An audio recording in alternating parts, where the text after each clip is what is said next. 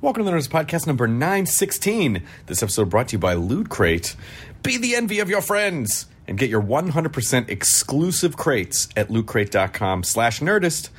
Go ahead and enter the offer code Nerdist. Save 10% off any new subscription. November's Loot Crate theme is Unite 2.0. Uh, so that means they've joined forces with Justice League, Voltron, Overwatch, Mighty Morphin Power Rangers for a crate full of incredible items. And uh, also, all subscribers are going to get a free download for the first season of Batman the Telltale series as this month's DLC, a $25 game on Steam. And then one lucky subscriber will win a mega crate of epic proportions. You, you have until the 19th at 9 p.m. Pacific to subscribe and receive that month's crate. And when the cutoff happens, that's it. That's over. So you still got 10 days as the posting of this podcast uh, to get in November's crate uh, which is Unite 2.0. I mean, surprise yourself, surprise a loved one.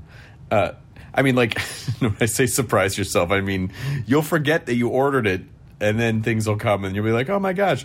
It's very difficult to surprise yourself. But if you can do that, I say surprise yourself. Um, but uh, if you want to get fancy, a bigger box is, with bigger loot is available called Loot Crate DX. These are monthly wearables, accessories with cult classics, favorite franchises. And uh, and if you're more of a fashion person, try Loot Wear. So there's a lot of loot stuff in the loot verse. So check it out, lootcrate.com slash nerdist. Enter the offer code nerdist to save 10% off any new subscription today. Let's go to the Nerdist Community Corkboard from Nerdist folks just like yourself. Uh, Derek Dwyer writes, I was hoping I could add my free comic book to the community corkboard. Done. It's because of Chris Pete and more over at Nerdist that I decided not to wait for somebody to ask me to write and draw a comic book, so I just decided to do it myself. Damn right. It's a free 24 page full color comic book, story and art by me at Dwyer underscore Derek, D E R E K. It's an action sci fi drama comic set around the crashing of an alien spaceship. You got monsters, swords, and Buddy the dog. It's called On My Shoulders, can be found on Twitter, Instagram, Tumblr, DeviantArt, Facebook. Search On My Shoulders comic book, facebook.com slash On My Shoulders comic book. Uh, probably the best place to read it, though, is uh, is on Facebook. He's saying so. Thanks so much for the years of free podcasts. You're welcome, and uh, makes the days of being a greenkeeper in Ireland fly by. Oh my gosh, a greenkeeper in Ireland! I'm gonna come visit you. Gotta come to Ireland. Uh, user Flamingo Fast on Reddit writes My 10 year old son is raising money for an educational field trip to the East Coast. He's doing so by selling Lego jewelry on Etsy. Amazing. Everything he sells, he has designed and created himself. He'll be adding to his inventory uh, between homework and robotics responsibilities. Thank you so much. So if you just go to um, etsy.com slash edudc trip fundraiser, uh, I'm on there now. These are adorable these are adorable, like Lego um, necklaces and earrings. And uh, come on, gotta help this uh, help this delightful kid uh, have an educational trip. All right, well done. Uh, this episode is Jon Bernthal, and he is promoting The Punisher, which is on Netflix soon. Uh, and his upcoming film Sweet Virginia in theaters November 17th. Um, I, you know, I never really talked to Jon that much. Our paths just didn't cross because when he was kind of when he was leaving Walking Dead, I was just coming in, and so we all we only kind of knew each other peripheral peripherally. But what a great fucking guy! Oh my god. Uh, very sweet, very thoughtful, really cool. Um, I was I was really really really happy to have him on, and uh, you know we talked we talked about a lot of lot of stuff. You're gonna love Bernthal. You are gonna fucking love Bernthal. Uh, so thanks to Jon for coming on the podcast, and uh, also this podcast was brought to you by Stamps.com. Going to the post office sucks. Oh my God, especially now. It's November. You know, there's already Christmas decorations up, which means Christmas stuff is in full effect, and it's not even uh, Thanksgiving yet. But avoid the hassle of the post office. Mail everything from postcards to envelopes to packages, domestic or international, with stamps.com. You can buy and print official U.S. postage for any letter, any package, any class of mail using your own computer and printer. You click print mail, and then you're done. And it never closes. All right, 24 7. So, you can enjoy stamps.com with a special offer that includes a four week trial plus postage and a digital scale without long term commitments. Go to stamps.com, click the microphone at the top of the homepage, and type in Nerdist. That's stamps.com into the promo code Nerdist. Stamps.com. Never go to the post office again. And now, Katie Levine and episode 916 of the Nerdist podcast presenting Mr. Jon Bernthal. Katie, roll the thing. Now entering Nerdist.com.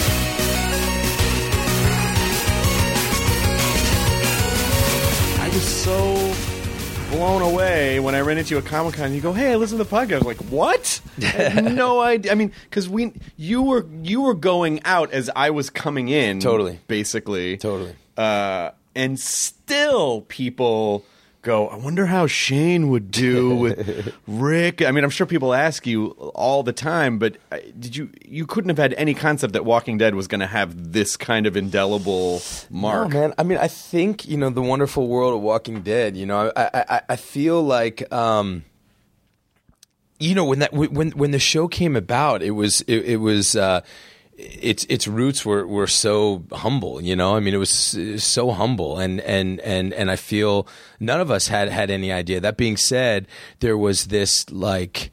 Uh, you know, I, I don't want to be cheesy, but like this like burning desire to be a part of it. I mean, at that point in my life, I was going through all kinds of crazy stuff, and and uh, I was being sued. I had, you know, I, I I was having sort of like financial difficulties, and it was the first time, you know, I, I think I had this this this offer to be on one of these. Um, sort of big procedural, uh, you know, crime shows Right. that was had a syndication deal, which would have been like your money problems are over. and I remember I had this, uh, I had this audition for Walking Dead. I just read the script, and I just, you know, to sort of the shock of my family and and and and all the people around me, I just sort of said, you know, until I can throw my hat in the ring for this, uh, I, I I can't.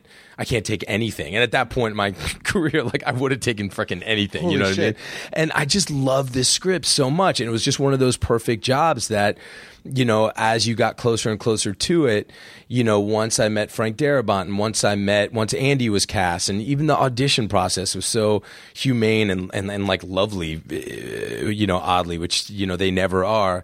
And uh, it just is one of those jobs that got better and better and better. And then just had this added bonus of, you know, people liked it. But we had no idea, man. We had, we had, I I remember Sarah Wayne Callies telling me, if a million viewers watch this show, we're going to be all right. We're going to get a second season. You know what I mean?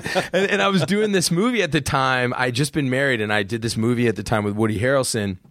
And I remember lunch, you know, lunch just ended, and and Woody Harrelson came back, and I guess he had read the trades or you know read something online. He's like, five million people watch your show, dude. I was like, what the fuck? You know, that's a lot more than a million. you That's know? insane, and and, and and and that was insane on cable specifically at that time. Yeah. Like now, everything is blown up so much, but that was not common back then. Even just six short, five, six short years ago, seven years ago. Yeah, I mean, it was, and, and like you know, it wasn't a huge vote of confidence. You know, picking you up for six episodes is not like, hey man, this is gonna kill. And you got to remember, like AMC at the time, that was you know, it was like Mad Men and Breaking Bad. It was super prestige television, and we kind of felt like the assholes who were making the zombie show. But but I remember, you know, Frank and all of us sort of got together, and and and our goal was to you, you, you know to, to to make something that the Mad Men and the Breaking Bad audience would would dig, you know, and, and would be sort of you know transcend the, the the genre a little bit. But I remember, you know, with with you, I, rem- I remember you coming on, and it was sort of like right. I remember you moderated a, a, panel at, Yep. at Comic Con in San Diego, and and uh, and and you know it was right sort of at the time right after that, you know, with with with with Frank's exit and all that, and it was just sort of like, you you know that this show was just sort of growing and growing and growing, and I can't you know what it's become. It's just like it's a phenomenon. I mean, I, I always say people, you say to people, you know, never never under never underestimate the power of that show. It just sort of grows and grows. Yeah, but it's such a. I mean, what an interesting thing in your gut. Because the procedural, the procedural is sort of the blessing and the curse of television. I think because I think people go, "Oh my god!" Like you said, I'll never have to do anything again. This I'm set for life. And then I think maybe like two or three seasons, and people start to go. Oh, so this is the thing I get. And, and certainly nothing against anyone who takes those jobs, but I think, you know, if you want to be able to do a lot of things, I think that type of very, very long term procedural path doesn't really allow you to do much That's else. it, man. And I, I knew for me that wasn't wasn't for me. And luckily, the, the the people that you know represent me, I think that they knew that that too. And and uh, that's a hard thing, you know. I mean, it's a hard thing, you know, for someone who's getting ten percent of your shit, you know, to be like, hey, man, don't go that way. Do this one. That's you know, like you know, throw your hat in the ring for this one. But I, I'm I'm super grateful that I did it, and and and I think that you know throughout that process, which was so insane that that audition process for Walking Dead. But I I, I feel like you know, and then having it sort of go the way that it did.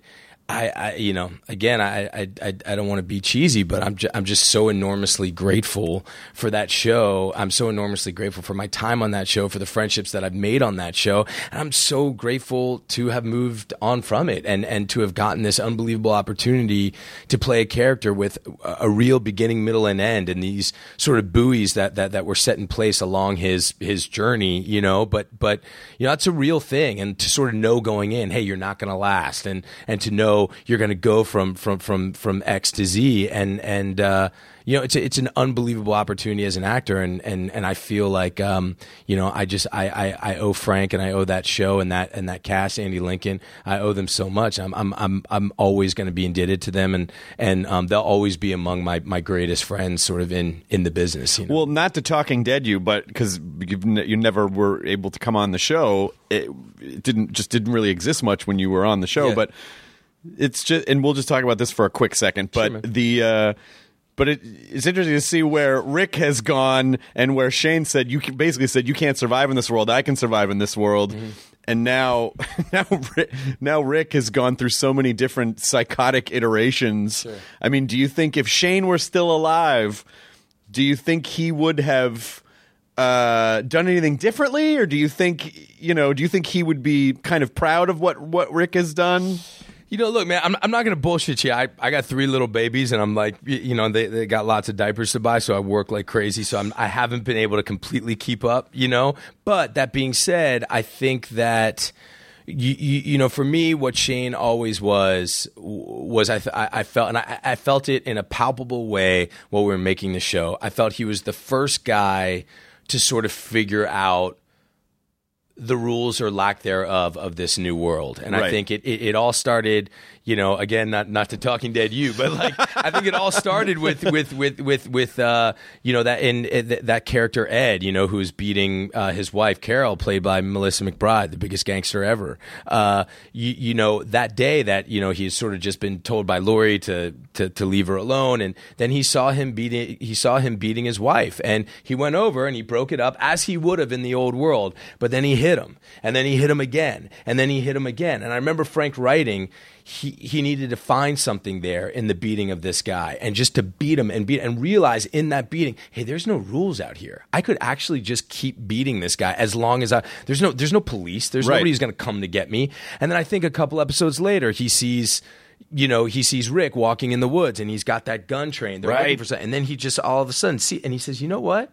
Like, actually, in this world, I can do what I want. Like, I could just handle this now." And just these seeds are being planted, and I think you, you know, then everything sort of got put into overdrive with Shane, and I think he really figured out what this new world was, and it was going to dawn on everyone. I think that's why he had all that sort of like beautiful frustration that he had with Rick and the choices that he was making, because he really saw the new world, and you could not apply old world rules to this new world, and and um, so I think he was ahead of his time that way. So I think it's only logical that that that that that that Rick would sort of come to this sort of same place. Well, and and I, I had this really terrible joke when it when everything was going down with that because because then Shane hooks up with Andrea in the car, Yeah. and then then there was a question about well whose whose baby is is in is Laura is Laura is it Rick's baby is it Shane's baby and I said all right if it comes out of Lori and goes into Andrea it's Shane's. Uh, everyone's like ah come on, but it but uh, but but the idea that they've accept, that Rick essentially accepted like all right you know biologically this may not be my baby but I Yeah. accept it I accept this world so I feel like Shane really did you know intentionally or unintentionally pass on some spiritual DNA to Rick and I guess Rick we have said many times like oh Rick is embracing the Shane now Yep, like yep, he's really yep. under it took him longer to realize the more you cling on to the old worlds the less the less able you will be to survive That's in this it. in this in this new world think but so. Uh-huh. but if you hadn't died on the show then you wouldn't have gotten to be the Punisher. And you were so fucking good Oh, thanks, on man. that season of Daredevil. shit. and my wife and I are both like, I can't wait to see this guy in his own story. But I mean, I cannot imagine anyone else in that role. Did did did they offer that to you, or did you audition for it? Were you aware of it? How, how did you how did it come around? You know, uh, you, you know, they had uh, we had talked. I was I was doing a movie in in um, in Ireland. Um, and uh, I was playing. I was playing a mute in in in, in the movie, and uh, right, no lines you to memorize. for that? You don't, man. That one, that one, they got to just give you. You know what I mean? But but uh, yeah, I would hate to see the fucking audition. Marceau Marceau bullshit. Stand over there. All right, now walk over here. Done. Yeah, yeah. Uh, I mean, we're gonna go another direction. Off book. I fucked that up. You know what I mean? Like, ow, what the fuck? But I mean, I remember, you, you know, me being sort of the asshole I was. I figured that the only way I was the only American in the movie. Uh, you know, um, it was Tom Holland and Yeah. uh, Stanley Weber and um, Richard Armitage. You know, and and um, it, it, it was great, beautiful script and, and, and cool story. But I sort of went into it saying the only way I'm going to be able to do this, sort of. Uh, accurately or authentically or, or, or, or uh, I just had to be I had to stop talking. And so I just stopped talking on set, off set. We were all living together in this little place in Western Ireland. So, uh, you know, we were all staying under the same roof, having all our meals together. So after work, you know, I'd be silent all day at, at, work. And then we'd all be sitting around the same table. And here comes like the asshole American who thinks he's fucking Daniel Day Lewis. You know what I mean? Who's like not talking. You know what I mean? I'm like writing notes like, hey man, can you, can you order me the salmon? You know what I mean? Like, and it was just, I it was so exhausting for everyone. But I remember, you, you know, about a few weeks into it, I finally realized that that that part of the process was being uh, detrimental. You, you know, it was, it was it was helpful to me, but I feel like overall it was becoming detrimental. I when you don't have any lines and you're a lead character in the movie, if you're not communicating with your director, you know, I would, you know, I have to develop my own language, right? So my language was through gestures and through looks and through reactions, but he's covering the line. So if he doesn't know what I'm doing, and I and I because of my fucking acting exercise, I'm not telling him. You know, just shit was getting missed. You know what I mean? And and anyhow, so I start to and and and the whole cast down to a T agreed that they liked me better silent than when I was talking. but anyway, that during this whole time is sort of when the Punisher thing kind of came about, and um, I, I wasn't really communicating with with back home, you know, both because there's no internet where we were, and and uh, it was just tough. So it was sort of weird. It was kind of through this like archaic kind of like like you know like through the cable we were sort of going back and forth hey they're interested in you in, in punisher so we we made um I knew that there was interest. I think they had seen Fury, and uh, and you know my agent represents Charlie Cox, so I think that they sort of had some. There's a little bit of inside baseball Sure. there, knowing that it was going on, and um, you know, and, and, and we made a tape, man. I remember um, they wanted to see a tape, and the tape was the audition tape was a was a dude who uh, was taking his uh, I, I think was hunting with a young guy, and uh, the young guy was afraid to shoot the deer, and he had to like talk him through it. Uh, you know, it was like fake audition scene. So Tom Holland and I went and um, you know I had been working with him on his Spider Man audition tapes, and um, Oh, that's so this so one fucking about, great. right? So Tom and Holland, we had, we'd been in Ireland, like the middle of nowhere forever, and then we went to Liege, Brussels, to shoot the last bit. And Liege was like fucking. I mean, it was like the biggest metropolis in the world compared to where we were in Ireland. So we were like feeling ourselves, you know, like going out and eating French fries and shit. And uh, we were in this park and we shot this this scene and um and then um this actor Stanley Weber played the deer. He was like going in the background like munching on grass like an asshole. Yeah, yeah, it was so fucked up. So Oh my god, that tape's got to be around. Somewhere. Oh man, it's so fucked up, man. So, but like that was a tape. So Tom and I made this tape, and and um, that was that was sort of it. And and and you know, I hadn't seen the show, but I'd seen you, you know once th- I I knew there was the interest, and we started talking about. it. I watched, and I remember Charlie's first monologue in, in the first episode of, of, of Daredevil, and and and the sort of uh, you, know the kind of work he was doing, and the attention, and the, and the, time they let him have to deliver that monologue. And then I saw you know D'Onofrio, and I said, okay, shit, man, I, I want in on this. Like I, I uh, th- th- they're really letting they're really letting people explore and go for it and be bold, and and and they're turning their back on the audience, and, and it was exactly the kind of TV work I, I, I wanted to do. I think it's really nice for fans to hear that you helped. It, there's so much Marvel simpatico going on. Like you helped Spider-Man become Spider-Man, and Spider-Man helped the Punisher become the Punisher. That's really sweet because Tom's super seems like a super sweet, super Tom guy. Tom's the greatest man, and and uh, uh, you, you know I saw him sort of go through that. I mean his his process was a lot longer than mine, and you know he was going in through audition, audition after audition, and, and you know we were making tapes in Ireland. Um, I, I've never.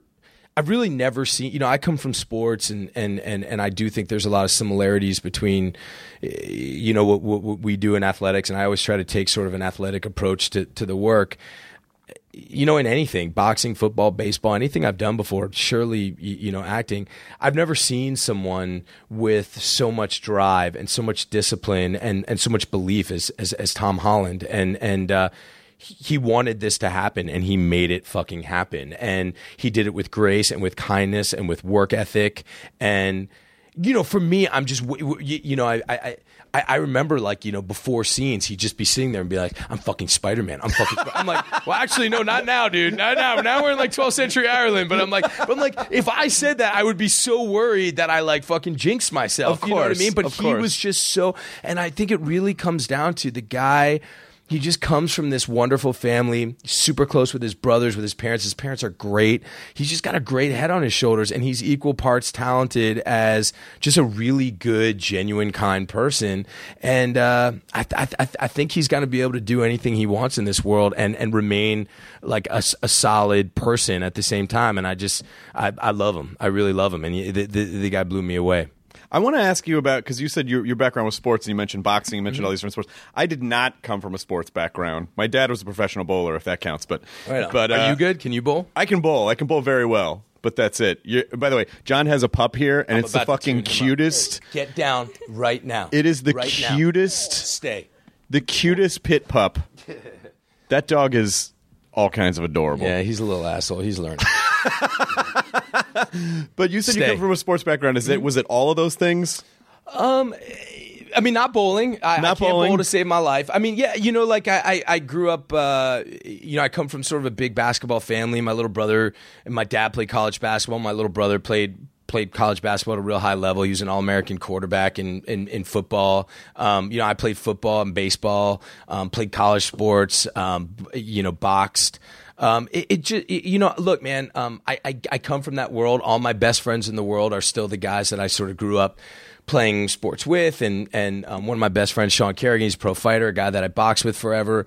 You, you know, I, I come from that world. I wasn't good enough to, you, you know, I took it probably as far as I could have taken it. But, you know, really for me, when acting came in and, and, and the way it was sort of introduced to me, I was playing college sports, but really once once that happened, I was done. You know, I, I, I found something, you know, to, to play at this. I'm sure you know from your old man. It's like to play at an elite level, man. It takes you got to fucking love it, and and you've got to work your ass off. And and and and you know, for me, once acting came, everything else just went sort of right out the window. That's that's what I wanted to do, and I, I knew it. I knew it kind of immediately, and I'm super grateful to the person who kind of showed me that that that that uh, it was for me. Yeah, know? but at least but the great thing is that you have all this training and you may not have been a world class fighter on the professional circuit, but you know how to do it. So then when you're when you have to do it and you have to do the stunts and you understand the physicality Mm-hmm. behind it and you understand how to hold your back. I mean, I, I was I never I, you know grew up a super nerdy kid and it wasn't until my 30s that I said, oh, I think I'm going to start exploring fitness because I don't want to hit 50 or 60 Sure. and then try to figure out how to turn this fucking rusty old ship around. Sure, sure. And what was so interesting about exploring the pro- like the things that you learn boxing or in the gym or whatever are these weird kind of life lessons that you take into the world and principles that you take into the world. And I never would have I no one could ever explain that to me. It just I just had to experience it. I, I- think you're right, man. I mean, look, I, I, I think you could make arguments both ways because I, you know, I know plenty of guys, myself included, that high school football is one of the most dangerous. Fight. You know, you Oh, have. Yeah, yeah, yeah. 120 pound kids on the field with like, you know, it's like some guy who hasn't hit puberty versus some 250 pound monster who's Yeah. like in the gym. And and and I think everybody I know who played, you know, real competitive high school football has injuries. Where I mean, I still to this day, you know, the big injuries in my life are from high school football. That being said, I think the second part of what you were saying is absolutely true. There, there's there's no question that for me, you know, athletics. uh, you know, I, it's a mindset, you know, and I think especially in the theater where I started, I really looked at acting and, and theater acting, especially as an athletic endeavor and, and, um, you know, the way that you practice and, and, and, and discipline and, and, and honestly, um, the way you deal with competition and, and, and make it work for you rather than against you. And, and, um, you know, I, I, I, I think, you know, before still to this day. I mean, people, you know, Tom Tom Holland will tell you, you know, before big scenes, you know, I'm slapping people. You know, I mean, I'm shaking people. I'm like, let's go. You know, and I, I, I you know, and uh, I think that I, I, you know, to me, I, I, I think that that's part of it. Something on the line, something cost, and um, I'm, I'm really grateful for it. And I think, you know, with boxing especially, you know, you're really, it's, it, it's just you. It's just you up there, and, and you got to go forward, and and you're terrified, you know, and and and and I think that you, you, know, I, I, I, I often think that fear is just such an unbelievable motivator. And, and, and for me, you know, when I'm looking at projects and when I want to do something, I mean, you know, Frank Castle is sort of a perfect example, you know, that part sort of scared the shit out of me. Um, not just because so many people care about it and it's, you know, his relationship to the, the, the military and to law enforcement and just the comic book audience and how much they, you know, it's like, if you're going to do that, you better fucking do it right. You know, the, the, those guys, you know, comic book audience does not play. And, and, and I think, you know, for me, you know, being a father and being a husband and and and and knowing that love and knowing what that's like, I knew that you know the only way to sort of understand what it would be like to lose all that is is is to know what it means to love it and to love people way more than yourself and to to happily uh, be willing to to give your life for those people. And and uh, that sort of that that sort of seed of imagination, like trying to imagine what that would be like, was something that really scared me. I knew it would take me to right. you know super dark places, and that scared me. But if I feel that fear, I know that that's something I got to do. Yeah, well, that's so. This might be sort of a hippy dippy question, but you just touched upon it, and I'm always interested to hear how people approach it. You know, obviously, it's all pretend. But if you're accessing these emotions, like you say, going to dark places, how real is that fear that you mentioned of what if I hit upon something that I don't really want to feel or face, or what if I relate to this too much? Is that kind of a scary thing as well?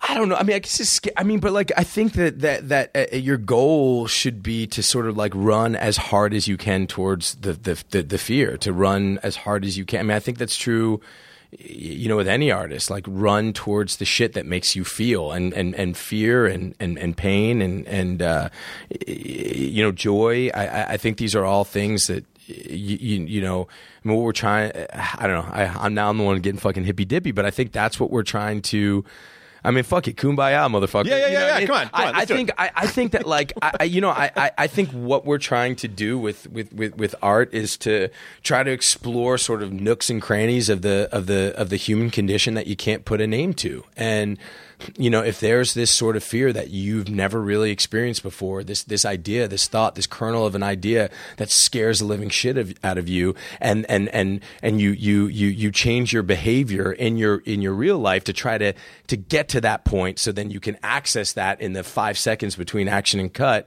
I say run towards that as hard as you can. I mean, we we operate under this umbrella of safety anyway. You know right. what I mean? I'm not really fighting bad guys in Hell's Kitchen. You know when wait what right? No, I thought it was but I saw you hit that guy. you saying that's not real? So I mean, I think that if you can if you can go down that for me if i can go down that path a little bit and r- run towards that through my imagination or through the, the, the certain situations i get myself in off camera i think that um, you know I, I i think that's just part of doing your job right but but uh, it's it's so interesting to hear the approach of you know the discipline and the because even you showed up at 902 and you're like, I'm sorry, I'm late. Like, Ah, it's like dude. two minutes. This doesn't even, doesn't even count in Los kills me, Angeles. I can hear my father, you motherfucker. No. You stupid motherfucker. Where was your margins for error? Where were your margins for error? You know what I mean? That's just. Your dad was a lawyer? Yeah, yeah, yeah. You know, uh, a sort of like a self-hating lawyer. You know what Got I mean? it. He's he's he's you know blue collar guy. Grew up in Syracuse.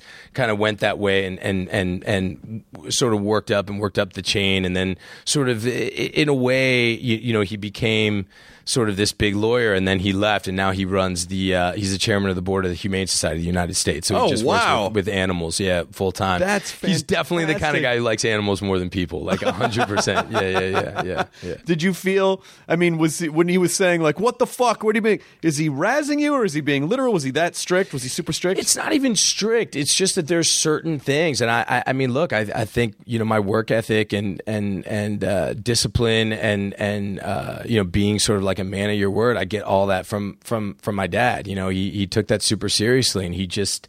You know, I mean, it's fucked up that we're talking about on the day I was late, but like, You are know, really he, late, though. Brother, I, but like, you know, to you, you know, I think you know that was just it was it, that was a really really important thing to him. It's like you are, you know, like you only get one reputation, you only get one word. Like you, you know, be there for your friends, stand up in the face of injustice, and be fucking on time, man. Like be on time. Like it's weakness to not be on time, and that's you know, and in this business especially, I think it's just like it's fucking inexcusable. You know what I mean? And and and uh, I, you know, I, I think that um, it's like w- ne- never let the things that you can control, you, you know, set you back. Like that's in your control. Like you, that's the, only you, uh, only you are in control. of God, that. that's So, like, such a great point because you so many people when they go, "Oh man, I just keep getting fucked over by life," and maybe Yeah. that's true in some cases. But I think if someone really take a deep dive and go, "Now, did you show up to work on time, or were What'd you you twelve do? minutes late?" Yeah, man. Yeah, man. It's like it's so fucking hard anyway. I mean, it's like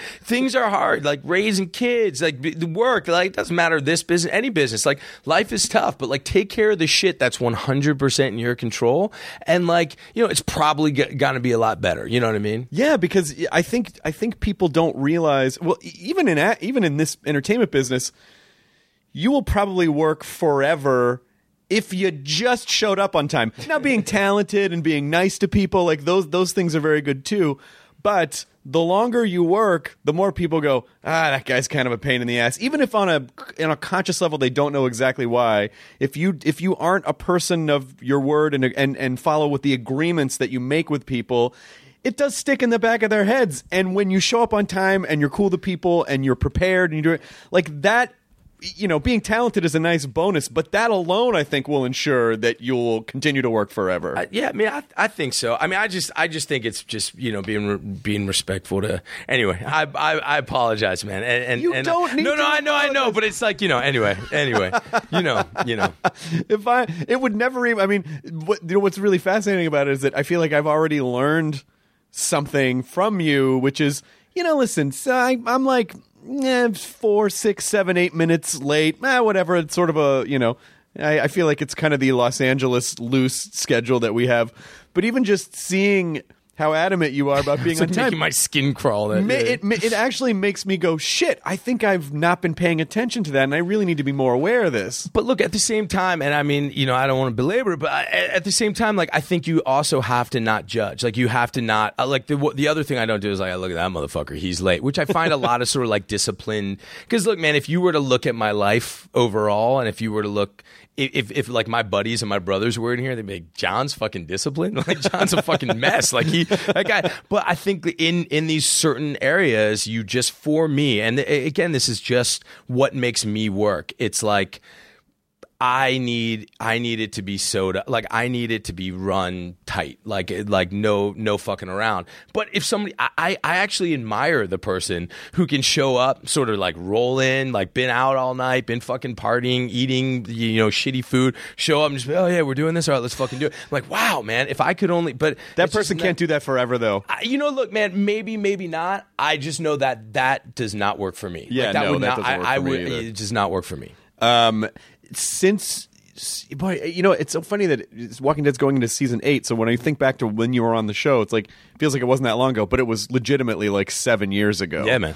Um, and since that time, you got married and have proliferated the Bernthal line. You have like Oh, Jeez. three kids They now. just keep popping out, man. It's Yeah. like every Which is crazy because I haven't been home. I've been making movies. Like I literally think my wife gets pregnant on phone sex, dude. I mean, I'm like literally not there. You know what I mean? Literally not there. But yes, yes, we, we the, the uh, three kids, three kids. My my first son, I got married five days after season one wrapped, and then uh, my wife gave birth while we were shooting season two. And I Holy made shit. It, yeah, and I remember uh, I got a call. You know, it was such a you, you know one of the real you know other sort of like just great kind of you know priceless sort of takeaways from Walking Dead is you know I kind of came up with Sarah Wayne Callies and Andrew Lincoln who have great marriages, great children, great relationships. And so I had this unbelievable model for me. And it was sort of right of the years where I was,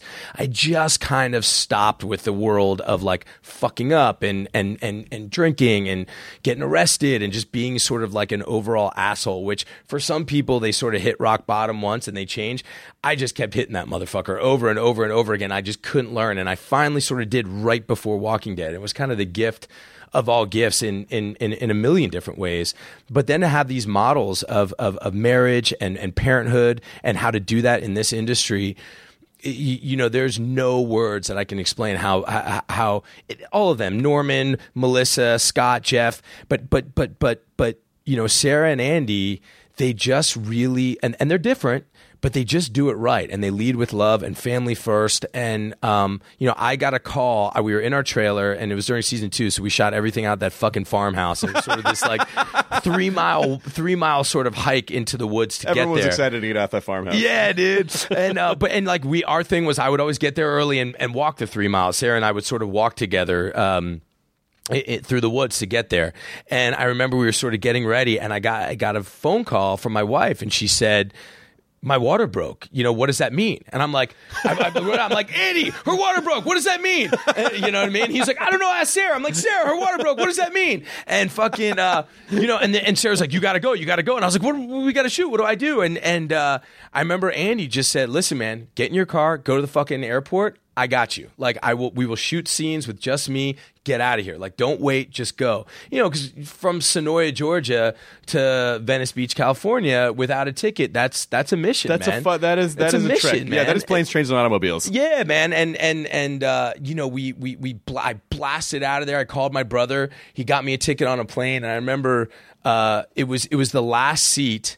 It was the last seat. It was the middle seat in the very. I mean, dude, I would have I would have gone under the plane if, if Sure. you know. But it was the it was the middle seat.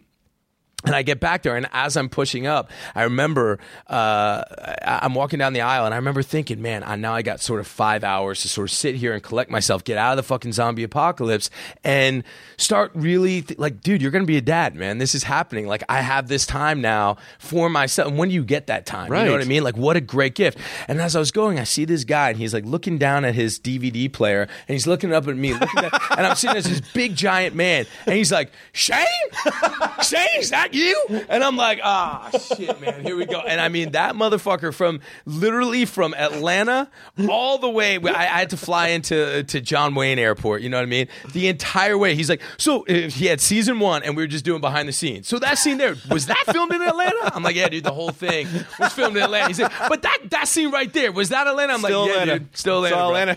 That didn't change. That's how I spent my time. But Did yeah, you make man, the was- birth? Did you make it in time? I did. I oh, did. good. I did. I made the birth, and and um, and yeah, and then and then uh, my son kind of grew up. You know, he I mean, he spent sort of the first sort of you know half year of his life in Georgia on on that set, and um, yeah, it was a a, a, a super super special time. you know? Oh, that's really incredible. Because do you do you think you went into fatherhood just because my wife and I are probably we've been married a year, Mm-hmm. probably about a year away from you know as uh, as she referred to it, uh, pulling the goalie. In other words, t- t- pulling the.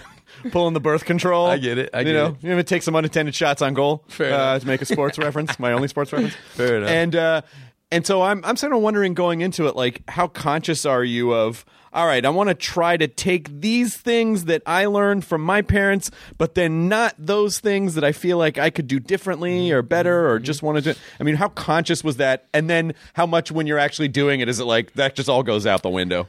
I mean, I think it's all all the above, man. I mean, look, it's the biggest job. You know, not to intimidate. It's the biggest job you're ever going to have. It's the most important job we, we have, in my opinion. And, and I think, unfortunately and fortunately, it's one of those things that like you're just not going to do it perfectly. You're going to do the best that you can, and you're gonna you're gonna put everything into it. But these are human beings, and, Right. and you're going to fuck up. And I think sometimes the more I plan, and the more the more I plan, watch me father this puppy. Like, hey man, get down. Hey, all the way. Get. Good boy. Sorry about that. Nicely done. Yeah, right on. Yeah, just got to keep him nice and high on marijuana. Good sativa, and you just like he'll be fine. Uh, you know, I I- I think that sometimes like the more you plan and the more you sort of make rules for yourself, the less you actually are opening your heart and opening your eyes to the individual child and seeing what they're going through. And and look, my mom, you know, my mom raised three boys. Um, she's a foster mom. They've had you know dozens and dozens of foster kids through Oh, their wow. house, and and and and I've seen kids come in, you know, with uh, you know unbelievably rough situations, and just showing them love and being open to them, how much they changed and grown, and they all sort of come back to her, and they want her to be a part of their lives, and I, I, I I've. I, I think my mom is, uh, you know, this would embarrass her, i- i- i- but but you know, I think she's sort of like this perfect mom, and and I think the thing that she would say more than any other is, you know, listen. Open your heart and open your eyes to the actual kid. And I think, yeah, look, man, I struggle with it all the time. I want my, my two oldest are boys.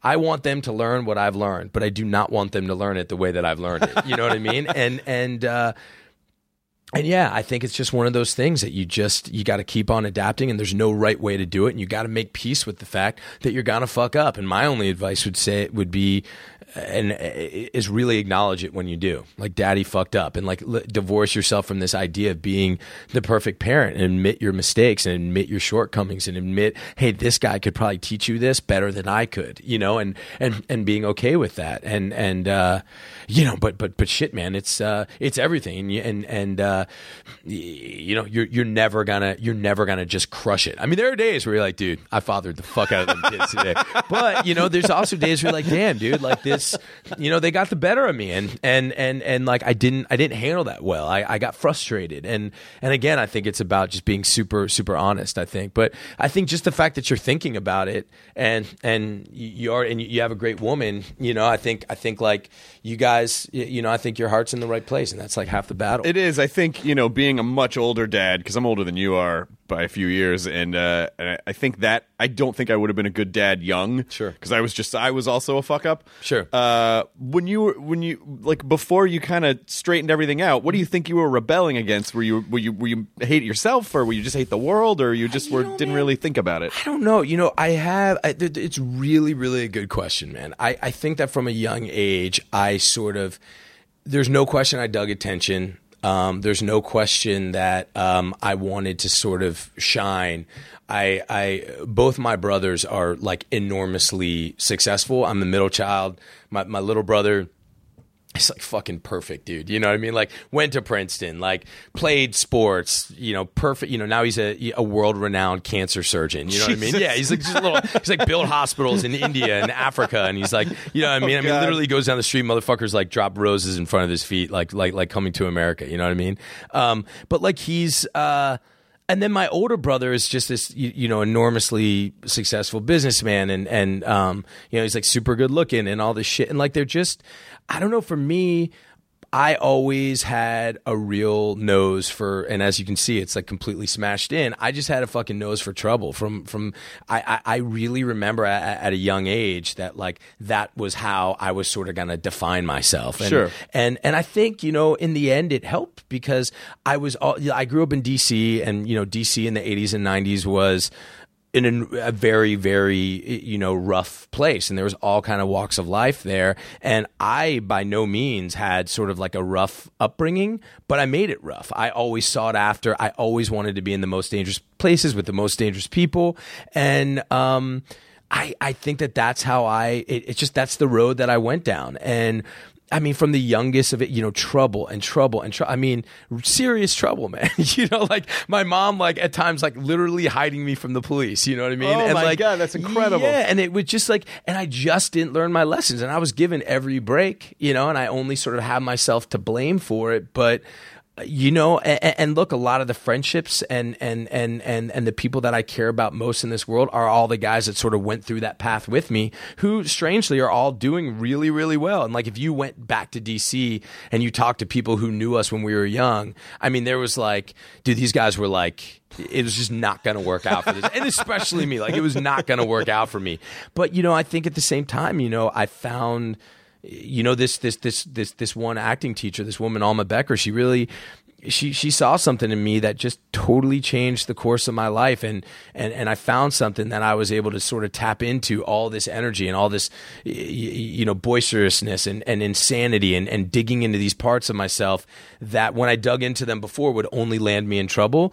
And all of a sudden I was getting approval from it. I was getting respect from it. And and it was working for me. And I'm enormously indebted to her. And she was the woman that you know, when I sort of got in trouble and I couldn't finish school, she was the one that told me to move to Moscow and, and study acting there, and that's that's what I did. And it was the she married my wife and I. It was it was sort of the best. She was really like a guardian angel. How do you just me. move to Moscow and study acting? You know, man, it was there was a there was a there, there there was a program there. It's part of the the Moscow Art Theater. You know, it's like Stanislavski's theater and Chekhov's theater. And I remember, you know, I wasn't able to finish school. I'd been in lots of trouble. Um, you know, all kinds of you know you know pretty serious shit. And and I went to her and I just said you know, hey, look, I want to, I want to do this acting. I want to be an actor, you know, but, but to me, I didn't know any actors. I was so far from that world. And, and, and I said, you know, what's, to me, I didn't think it would be any different than being a plumber or being a lawyer. You know, how do you, what are the steps? Right.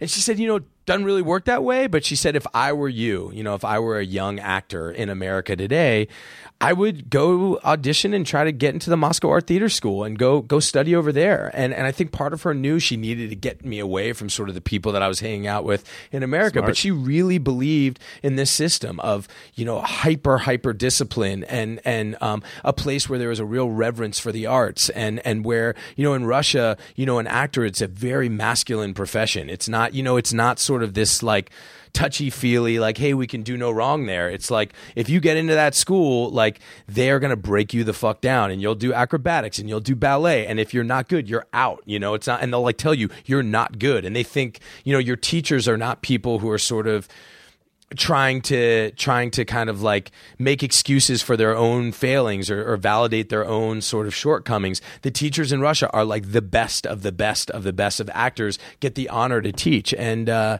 you know, and I think just being in Moscow, living there in the late '90s and early 2000s, it was it was the Wild West, man. I think this kid who thought he was this tough, street smart kid from DC got a rude fucking awakening of like what real, you know, uh, uh just what real life. Just expand the fuck out of my mind, and and, and I'm super grateful for it. And I, and there's no way I would be able to be working as an actor if I hadn't gone. It, it was it was the best thing I ever did. In Russia, theater performs you. That's what I heard. That's what I heard. I mean, it's a great. I, I've always wanted to go, mm-hmm. but I never but I just didn't. I like, where do I just go to Moscow and then what? And then where? Where do you go? I mean, I can I can definitely hook you up with that, man. If you're if, do you speak Russian? Interested. So I didn't when I went, but then you know after being there, I also played baseball while I was there. Played pro baseball in Russian. You know, nobody spoke. I had a translator in my classes for for acting. But yeah, you pick it up, and and I got I got pretty good, man. After after you know a year there, like I got. I got I got pretty good. Um, you know, it's not really a place where people are super like even if they know it, they're not really super down to to speak English. you, you, know what I mean? Uh, hey everyone, I'm from America. yeah, yeah, can you help me? That's like cool you know, dashboard cam, right? I mean, so um, but yeah, the theater in Russia is just uh, you know it's it's a totally different deal. It's it's it's bigger than movies. It's bigger than TV. The theaters are packed. The theater is not just for sort of rich white people with white hair. You know, it's it's it's for everyone, and everyone's dying to get there. And the best of the best actors are all in the theater, and they're packed every night. There's no fire code, so people are sitting in the aisles, and and it's a real. You know, during I, I don't want to give you a history lesson, but during during during communist times, you know, there was no public gatherings, right? And and and and so to do theater, the Moscow Art Theater was sort of a state sanctioned theater, and and and they could put on plays. You know, there's no church, there's no meetings, you you couldn't get groups of people together. So to do theater there, it was this huge honor, and it had to be state sanctioned. And then once the state sort of realized that some of the things that people were sort of trying to get across in the shows were anti-government or or, or, or uh, you know. Um, anti-communist actors and directors and playwrights were being assassinated. Meyerhold was shot in his apartment. Pe- actors were sent to Siberia, and people, my teachers, you know, my three teachers were doing a pl- an underground play called Cinzano that's still running, and they would go in the subway stations in the tunnels, and people would go in and sneak to go watch this play that Holy they put on. And if they had gotten caught, they would have been executed or sent to Siberia, and they did it anyway. And everyone took that risk because it was so important to them. And you know, my teachers, when they went to you know, two of them fought in Afghanistan, and one of them, as an acting exercise to get out of fighting in Afghanistan, pretended like he was insane and lived in an insane asylum for four years. And like those are the guys that taught me. And so it just was vital, man. It was like there was so much at fucking stake and and and and to get it right. And that's really with me. You know, like that's really with me. Like I'm not going out there and just sort of like, hey, you know, this is let's let's let's make this paycheck today or let's do that. You know, I I I really want it. I crave that kind of those kinds of stakes in the work. And and um and and and there the cool thing is is what I found out here is that there are people that are like minded that take it this seriously and, and and that's those are the people I want to be fucking with. You know what I mean? What did you take away? Um, what did you take away from Russian culture that you thought was really beautiful? That that maybe most Americans, when they think of Russia and, Mm-hmm. and whatever the Russian stereotype is that's in their head, you know, what what did you take away from it that Well, was it's, too, beautiful? it's it's it's I mean a bunch of things. I mean, I think I think more than anything else, it's just this complete lack of pretension. You know, it w- is not odd. And and and granted, I have not been there. This was ten years ago, right? Even more now. I'm old as fuck. But like, you know, I I I. Uh, there's no pretension, right? So if you're going to have a conversation with someone, it is not odd that you would strike a conversation with a stranger and at the end of that conversation, one or both of you are in tears. You ask somebody how they're doing. They are going to tell you how they are doing and what is going on in their life. Um, the arts, you know, I my best friend over there was this guy named Dima. I lived in this really shitty part of town called Park Kultury, Gor- Gorky Park. And um, when I'd walk home every night from the theater, there was always this group of young guys, and they'd be out there drinking sort of like a two liter bottle of vodka, passing it back. And there's this band, the Bloodhound Gang, and they thought yeah. I looked like Yeah. one of the guys in Blood. So every time I'd walk by, they knew I was American. They'd be like, Bloodhound Gang, you know, and like, give me the finger. And I was like, yeah, fuck you guys. Every night it was the same shit. Then one night I saw my friend Dima, and he was he was getting jumped by these three skinheads.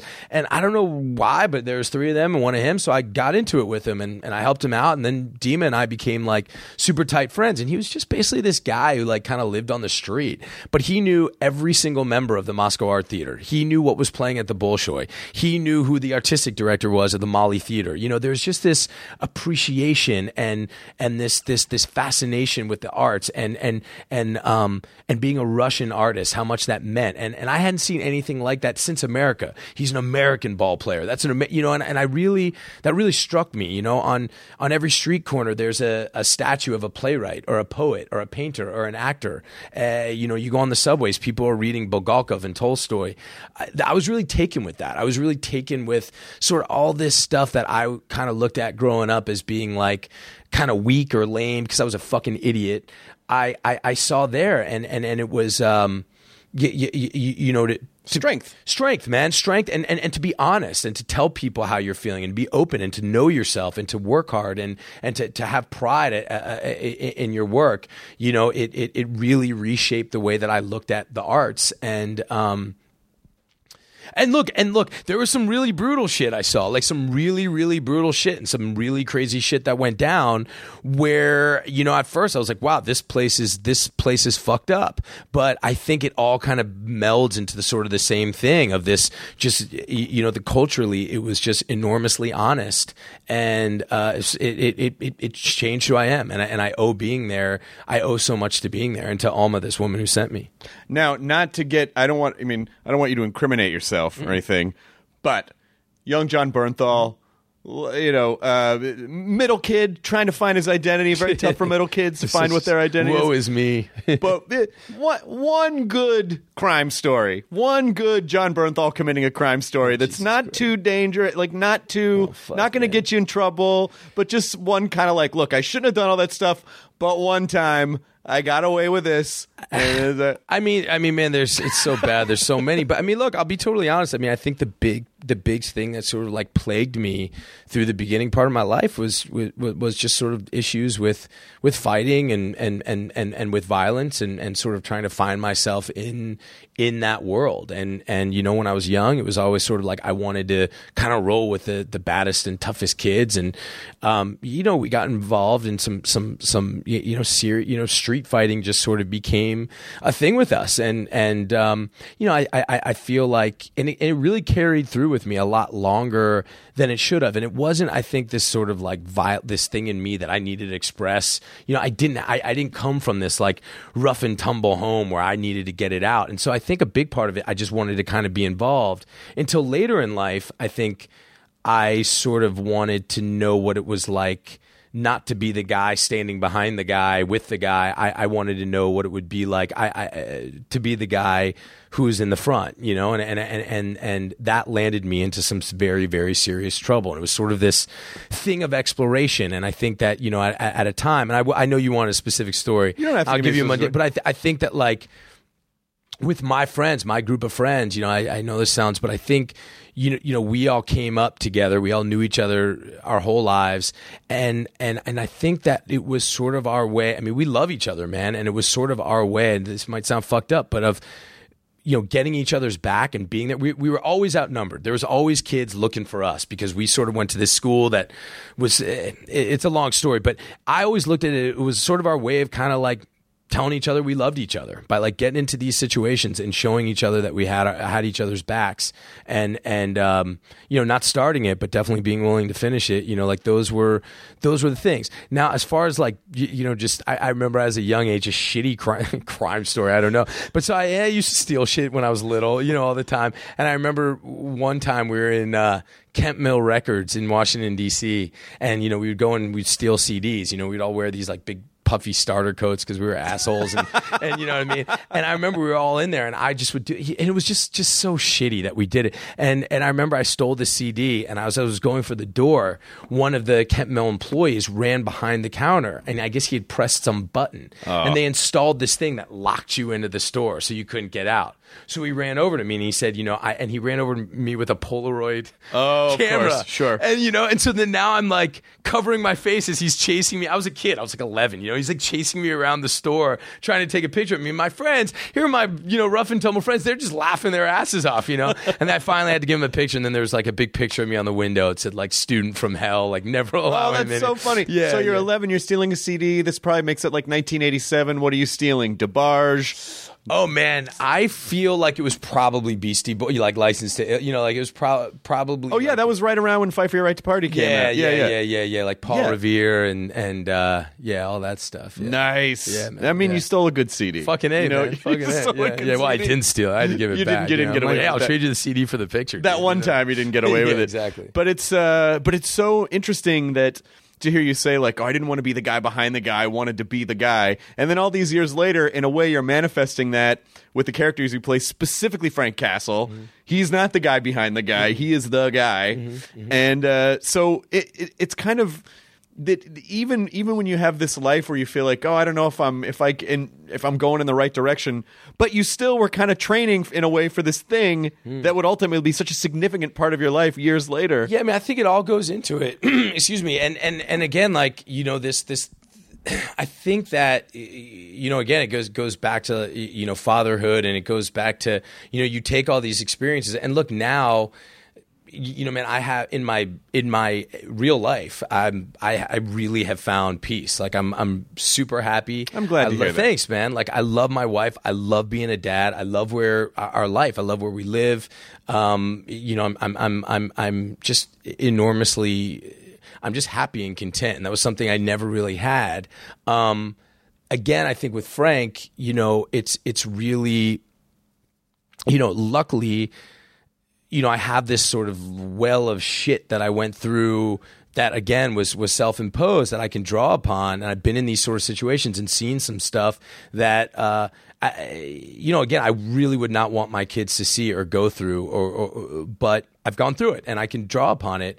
But I think you know the biggest thing for me with Frank again is is is is is going down this road of what it would be like to lose this shit. You know, lose what you care about most and and and and really do that honestly, you know, and and and and and really try to carry that with you. And you know, when I go and I play the part, you know, it's I separate from my family and and it's something again I wish I didn't have to do. I wish that it, the circumstances were different, but you know, you'll you'll you'll, you'll see, man. You, you know, three four months in a row uh, uh, away from your kids. You know what I mean? Uh, Um, it's it's it's crazy what, what what what that will do, especially if every day you're you're you're running towards the darkness. You're running towards you know you're not at nightclubs or eating Chinese food or going to see movies. You're like walking by yourself, trying to sort of stay in it. And again, this is only because I don't know. I don't believe in myself enough that I could do it the other way. But it's the same thing that I did with Shane. It's really what I do for for for for all these parts.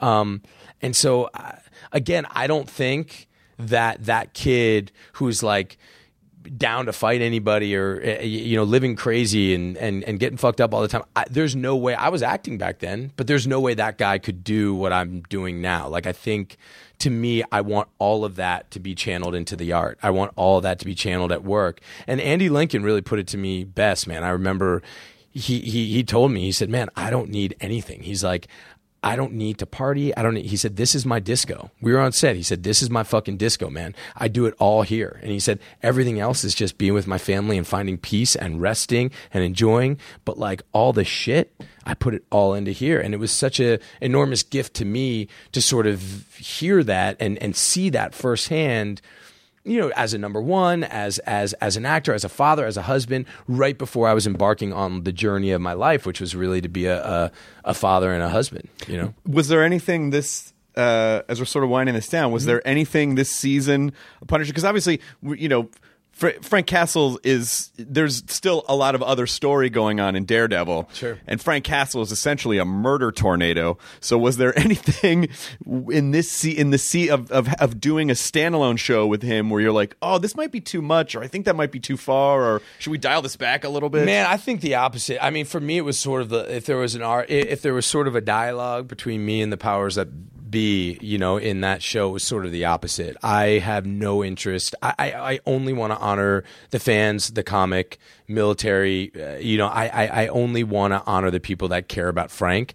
And to me, the one thing you know, I do Comic Cons. I'm out there. I feel like I, you know, I, I, I feel like I have an understanding of what they want. And if it's anything, it's like, do not go for likable. Like, do not go for, you know, trying to make him accessible. Uh, I- I, think it's all about being bold enough to say, to dare the audience, to, to, to, to be eager for the audience to turn their back on him, say, you know, he went too far this time. And, and then to, empathize with him enough to let that come from a true place of of, of pain and and and not let it just be pure you, you know you know not not- just make him a sociopath to let it be coming from a place you know let let hey hey bam stop that. Speaking of sociopath um, yeah I mean he's 4 months old. He's already like thinks he's a watchdog. Chill dude chill. I think he's just a little concerned about the Punisher. and, like, you know, he's like, "Oh, I think he's No, going a little like too far this time. yeah you're right. Castle's gone a little Bam, too far. No. sorry sorry That's okay. But let, my last question for you is, um, unless you had, there was more that you were wrapping up there. No, no, I think that's it. I just, I, I think that, that that that is the line of communication. I, I will never think that it's going too far. I, I push for quite the, the the opposite, and I think that that's what makes him different. That's what makes him frank, and that's why people people dig. I, and I do believe that there is a little bit of this guy in in all of us. I do I do believe that, and and I think this just happened to be they fucked with the wrong guy. There's a good life lesson in there somewhere, even though it's a little twisted because of the way Frank uh, expresses a lot of this stuff. But uh, if you are not the most authentic you that you can be, then you are watered down and you're diluted, and and that doesn't it doesn't even have to be a character, but just as a person, it's like figure out who you are and just be the shit out of that person, whether or not people are gonna, you know, whether you know, n- instead of worrying about oh, is everyone gonna like me or Right. is this is like just be who you are, you know, just just be who you are. Right. But I, I, my last question is about um, Sweet Virginia. Oh, cool. Which is uh, coming out in November, right? Yeah, man. Uh-huh. But I don't know that much about it. I know it's like a thriller. So what is what I what? think you're gonna like it, man. I'm, Okay. I, I, I'm I'm I'm really really proud of that that film. It was like, you know, it was one of these kind of perfect perfect situations with this great script, this unbelievable director Jamie Dagg, and I don't know if you know Chris Abbott. Do you know? Do you, do you know I don't him? know Chris. So Chris, uh, Chris was uh, Chris was on Girls, and uh, he sort of um, started out kind of as one sort of actor, and he is. Uh, I think that his performance in this movie. I'll throw it up there with anything, literally anything. People were comparing it to Javier Bardem in No Country, but it's the, you know, he plays, I don't want to give too much away, but it's about this small town in Alaska and this hitman comes to town and the whole the the whole sort of purpose of the movie is sometimes violence. Uh, sometimes violence is needed to sort of burst people out of the dormant lives that they're living, and, Sure. and, and real good can come out of it. And it's all these people have sort of gone to this little town in Alaska basically to hide, and then this guy comes to town and just fucks shit up. But the end result is, you know, everybody sort of be, everybody sort of becomes who they're supposed to become after that. And you know what this guy does is he plays this part with no bravado, no bluster. He does it with just eh, he's scary as fuck by just being really, really tormented and weird and honest. And uh, I, I, I can't say enough good about the performance. And for me, I got a chance. I normally play that part, you know, and I got to sort of uh, do something in a way that I've never been able to do before, and a completely other kind of, of part. And it was originally they wanted it to be the part was written for a guy in his 60s and uh, i don't know how somehow they landed on on, on me but I'm, I'm i'm super grateful that they did. Um, and i'm super grateful that they let me sort of uh, find what what I thought they were looking for in a sixty year old man and attribute it to me. So the, the the character has Parkinson's. He has there's there's a there's a bunch of sort of stuff to kind of take away from the sort of Punisher esque quality that that people have sort of associated me with. But I'm really proud of the movie. and I think you'll really dig it. Man, I am so glad we were able to make this work. Me too, I fucking love you, Jon Ah, Bernthal. thanks, man. Love you and I love, Love your all you dog, and I yeah. love that Katie was the dog whisperer. Yeah, you did great, dude. You Ka- handled that Kate- situation. Well, Katie volunteers with with rescue pets. Oh, nice. And uh, and loves loves loves animal loves pits. Nice. And uh, and so this was like the per when she saw that you brought the dog, like Yeah. this made her fucking day that she Yeah, got to didn't even say hello to me. She was no, like, no, "Who the no, went right for the dog. Yeah, yeah, yeah, You said I have to go to the bathroom. She goes, "I'll, Yeah, I'll hold your I dog." dog. Yeah, yeah, yeah, right there. Right on. But uh, but excited for Punisher, and uh, anytime you want to come back on, you are welcome. And uh, it, this was fucking great. I hope you had fun. I appreciate it. Best to you and your wife, man. Thank you, sir. Best Right to on, you and your and your three kids and Yeah, your dude. wife. Thank you, bro. Uh, all right, enjoy your burrito, everyone. Rock and roll. Now leaving Nerdist.com. Enjoy your burrito.